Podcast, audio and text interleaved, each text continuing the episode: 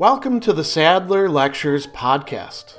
Responding to popular demand, I'm converting my philosophy videos into sound files you can listen to anywhere you can take an MP3. If you like what you hear and want to support my work, go to patreon.com slash sadler. I hope you enjoy this lecture. One of the ancient schools of philosophy, indeed a whole philosophical movement that Michel Foucault devotes a considerable amount of attention to in technologies of the self, is that of Stoicism. And uh, from the very beginning, we should say a few things. He's not talking about the Stoic movement per se. He's mostly interested in and focusing on what we typically call late Stoicism or Imperial Roman Stoicism. Typically, we divide Stoicism into the early Stoa with Zeno and the first several scholarchs, and then we have middle Stoicism with Panaetius and Posidonius and some of the people around them. Although there's a continuation of old Stoicism, they're, they're criticizing those, those figures as being unorthodox. And then we have the late Stoicism of, for example, Seneca, Musonius Rufus, Marcus Aurelius, Epictetus, various other figures as well. And much of the literature that we have, the direct literature, is from those later Stoics. There's a lot of debate and controversy within the scholarly literature about how much divergence there is between them. Foucault, he's really putting that question aside, he's just interested, at least in this respect, in what we're going to get from Seneca onward. As a matter of fact, he discusses Cicero, but doesn't worry about Cicero's representations and depictions of Stoics. Cicero was able to actually study with, with some of the leading Stoics of the time. So we're getting a kind of partial picture.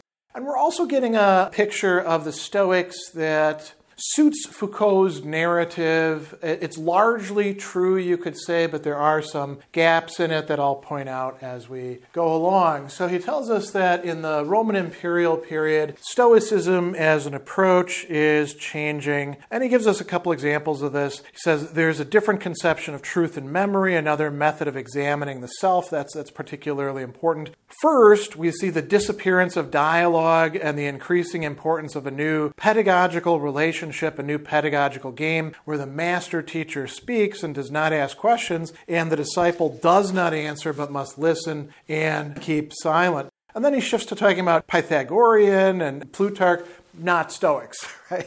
So that's a little bit irrelevant there.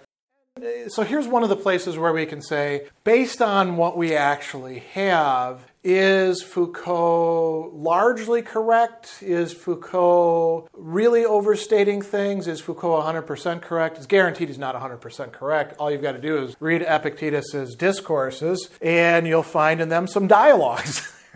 including dialogues not just with students, but with people from around town, a guy who's got a sick child, a Roman procurator, all sorts of discussions like that. So eh, let's say that, that Foucault's largely correct about this. There's a shifting away from direct dialogue, perhaps, and more of a focus on, you know, monological, you know, here's what we need to study. That's already there, though, say in Cicero's On the Ends, where Cato gives this long speech about the nature of Stoicism before they go on to, you know, criticize some of those Stoic doctrines. So this master speaks, student listens thing, that's a part of Stoic teaching as far as we can tell, but it, it certainly isn't the totality of it.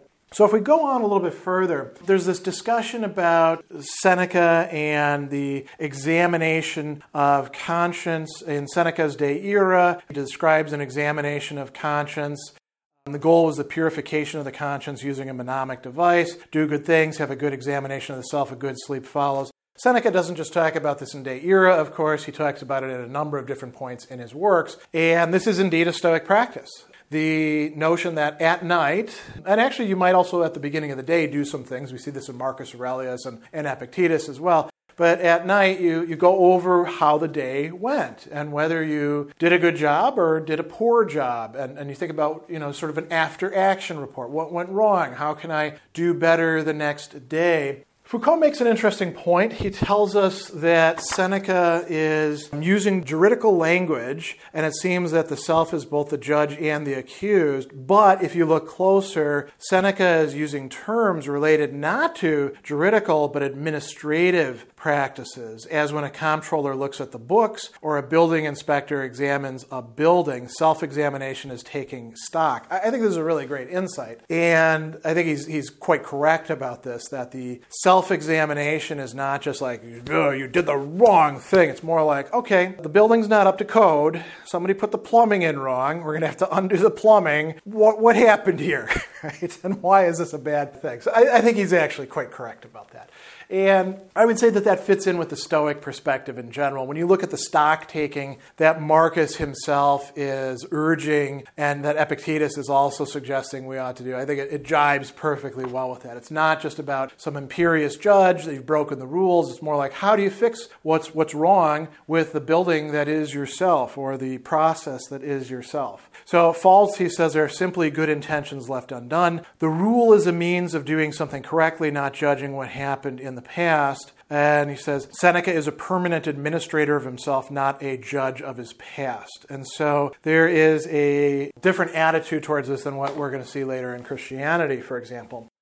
There's also this discussion of retiring into the self. And why do you do this? Well, it can be to get away from all the crap that's outside in the world, but it's not just supposed to be like a little pleasure trip inside your, your memory palace or something like that. He frames it a different way.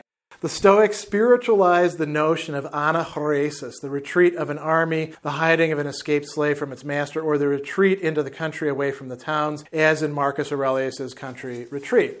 A retreat into the country becomes a spiritual retreat into oneself. It's a general attitude, a precise act every day. You retire into the self to discover, not to discover faults and deep feelings, but only to remember rules of action, the main laws of behavior. It is a, as he says, uh, mnemotechnical sort of thing to do. I think Foucault is overplaying this. I think that you do, there's several motives for retiring into yourself that are there in the Stoic literature. Some of it is to, you know, retire into yourself. Epictetus tells you you have got citadels within yourself that the vices have created. You need to break those down, right? So you do that by retiring into yourself.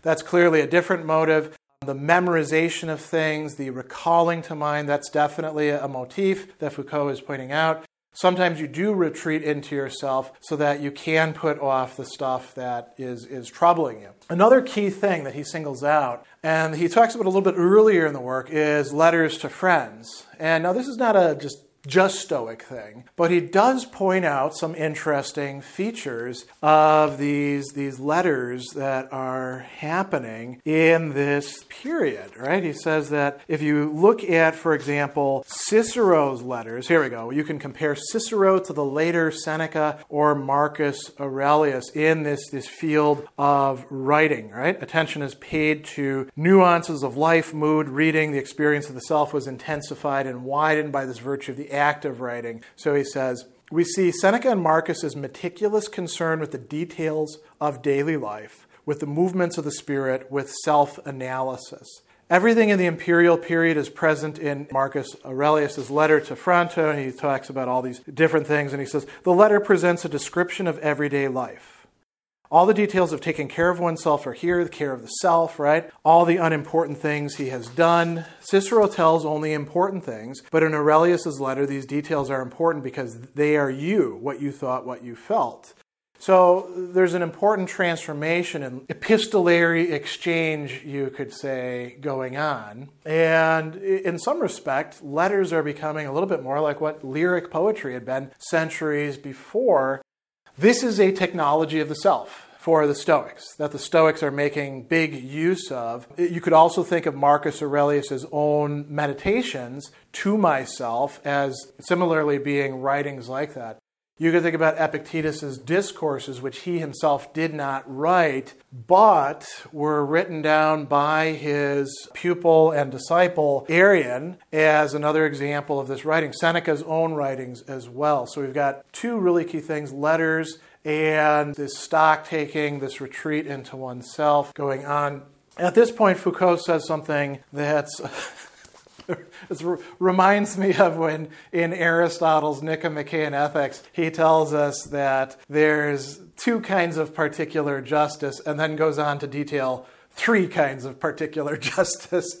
Uh, Foucault is actually doing the opposite of this. He says, this is after that section I have spoken of three Stoic technologies of the self letters to friends and disclosure of self, examination of self and conscience, including a review of done of what should have been done in co- comparison of the two. So that's only two. And maybe the retiring into the self is the, the third one there. Then he says, Now I want to consider the third Stoic technique, ascesis, not a disclosure of the secret self, but a remembering, right? And so this, this third one is what he devotes probably the most time to.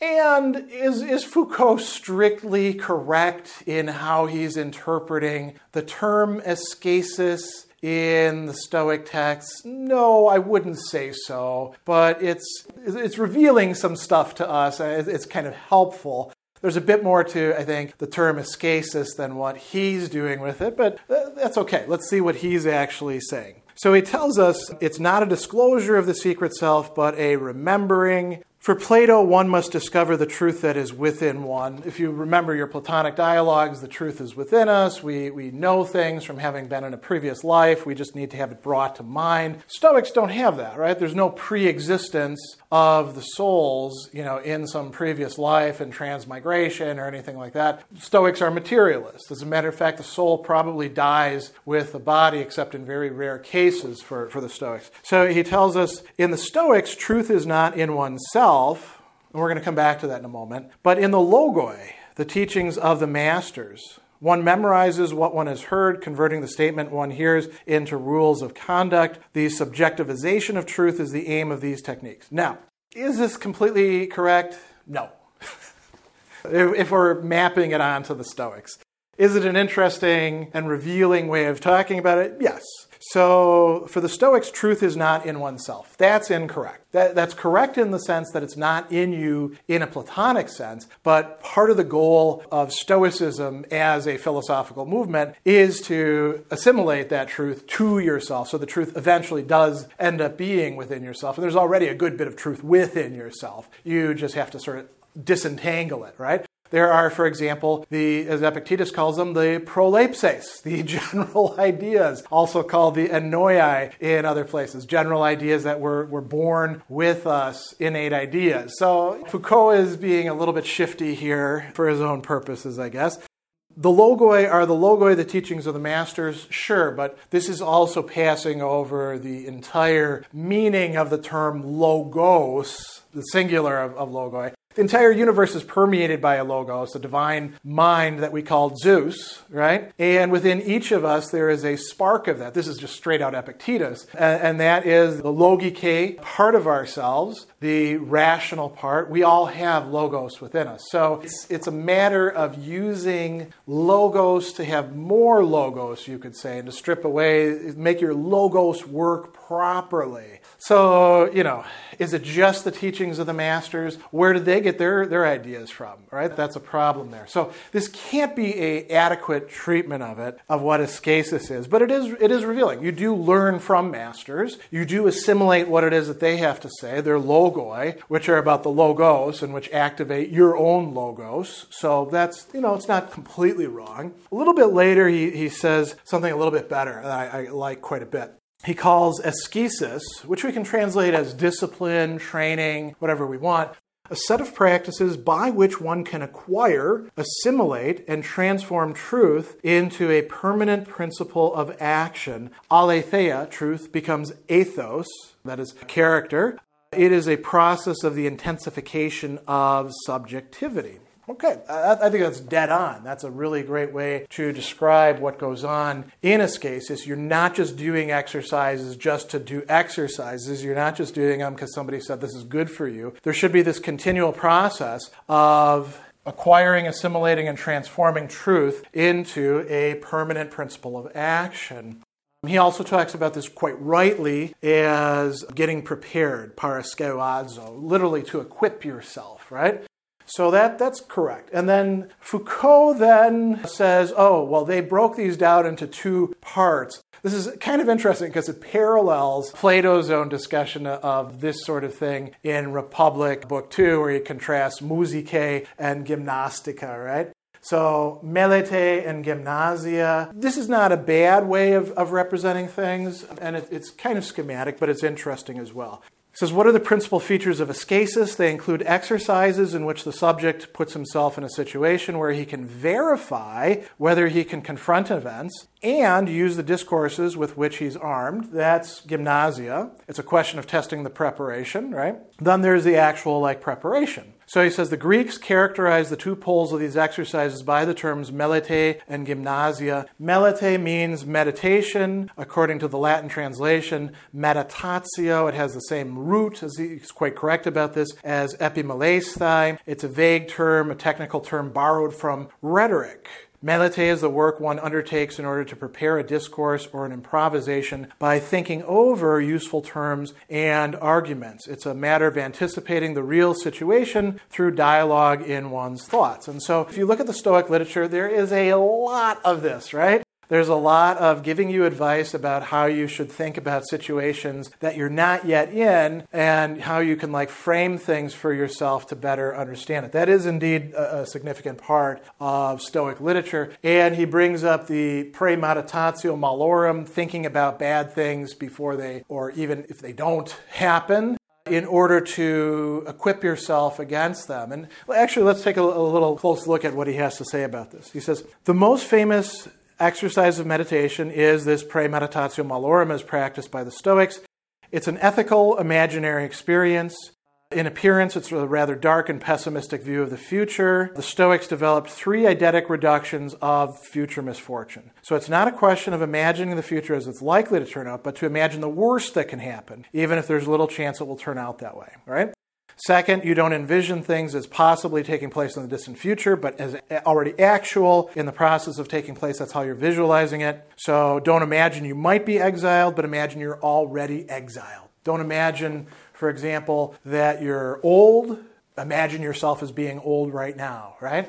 And then the third, he says, is you don't do this in order to experience inarticulate sufferings, but in order to convince yourself they're not real ills. There's an ethical component, a ascetic component to this. You you think about your you know eventual death as like being right here, so that you won't fear death so that you won't see death as an evil. And this is a great example, right? So there's lots of exercises like this. You can do this with rejection, you know, worries about public speaking. You can do this with anger. And then there's gymnasia. Gymnasia is the training yourself by placing yourself in real life situations where you have to use the teachings, the rules, the truth that you've assimilated and try it out, right? So if it's public speaking that you're worried about and you did some premeditatio malorum for that, now you actually go and give a talk and you apply the things that you've learned. And in the process, you're doing two things. One is you're actually doing it and reinforcing the habit by doing it, but the other thing is you're verifying yourself. You're verifying whether you've managed to not just cognitively, but actually assimilate these principles, right? So that you can make it happen. And this is quite true. There, there's a lot of this with the Stoics. He also says that processes of abstinence, you know, for example, sexual abstinence, physical privation, other rituals of purification. Epictetus, for example, counsels on a hot day, take a sip of water, let it be in your mouth, spit it out. Don't swallow it. Do some voluntary privation. That's going to make you better. And he says, What's the point of this? It's not purification or witnessing demonic force, as in the Pythagoras and Socrates. In the culture of the Stoics, their function is to establish and test the independence of the individual with regard to the external world, right? Here's a prime example that he gives. Seneca's letters, he prepares for a great feast day by acts of mortification of the flesh in order to convince himself poverty is not an evil and that he can endure it, right? Then Foucault says that there is a whole other range of stuff in between these two poles of Melete and Gymnasia, intermediate possibilities. And he gives us an example of this watchfulness over representations. So, watchfulness You could also call this attentiveness, is how it's translated, or even mindfulness, right? Prosoche, paying attention to what's going on. But representations is a bad translation. Usually in the Stoic literature, we, we translate this as appearances or impressions, phantasiae, right? The things that present themselves to us and might be true or might be not. So we are the creatures that can make rational use of that, according to the, the Stoics. And there's all sorts of exercises and discourses about how to do this properly. He gives two metaphors from Epictetus the night watchman, the money changer. These are just two out of many that, that Epictetus actually uses. And he actually says something kind of funny about Epictetus here that I think is worth noting. He tells us in Epictetus there are two exercises, sophistical and ethical. The sophistical ones are exercises borrowed from the school, question and answer games. This must be an ethical game that is it must, must teach a, a moral lesson. The second are ambulatory exercises. In the morning, you go for a walk and you test your reactions to that walk. The purpose of both exercises is control of representations, not the deciphering of truth. This is completely wrong. because Epictetus talks about truth all the time. And so the notion that this is just about action or something, it's a, it's a misreading of Epictetus. And, and there are a, a number of other kinds of exercises that we see besides just what Foucault is calling here the sophistical and ethical that's not how Epictetus describes them. Those are classes of exercises, but we see in Epictetus' discourses and Enchiridion a lot more going on right? So we want to be a little bit careful in, in buying Foucault's story. The last thing he talks about, and it's kind of funny he brings it up as a fourth technology of the self, or uh, you know whatever we want to call these practices, is dream interpretation.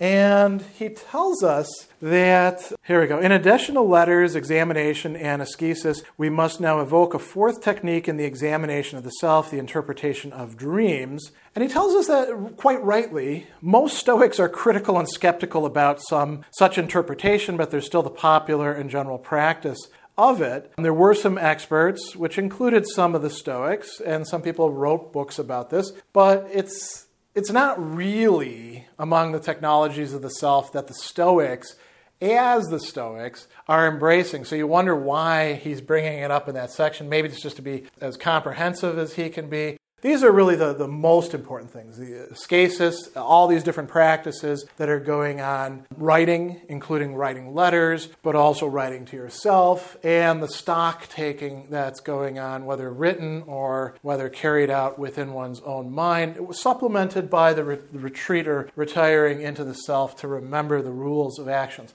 So, this is the way that, that Foucault depicts the Stoic development of technologies of the self in order to foster the care of the self. Special thanks to all of my Patreon supporters for making this podcast possible. You can find me on Twitter at Philosopher70, on YouTube at the Gregory B. Sadler channel, and on Facebook on the Gregory B. Sadler page. Once again, to support my work, go to patreon.com slash sadler. Above all, keep studying these great philosophical works.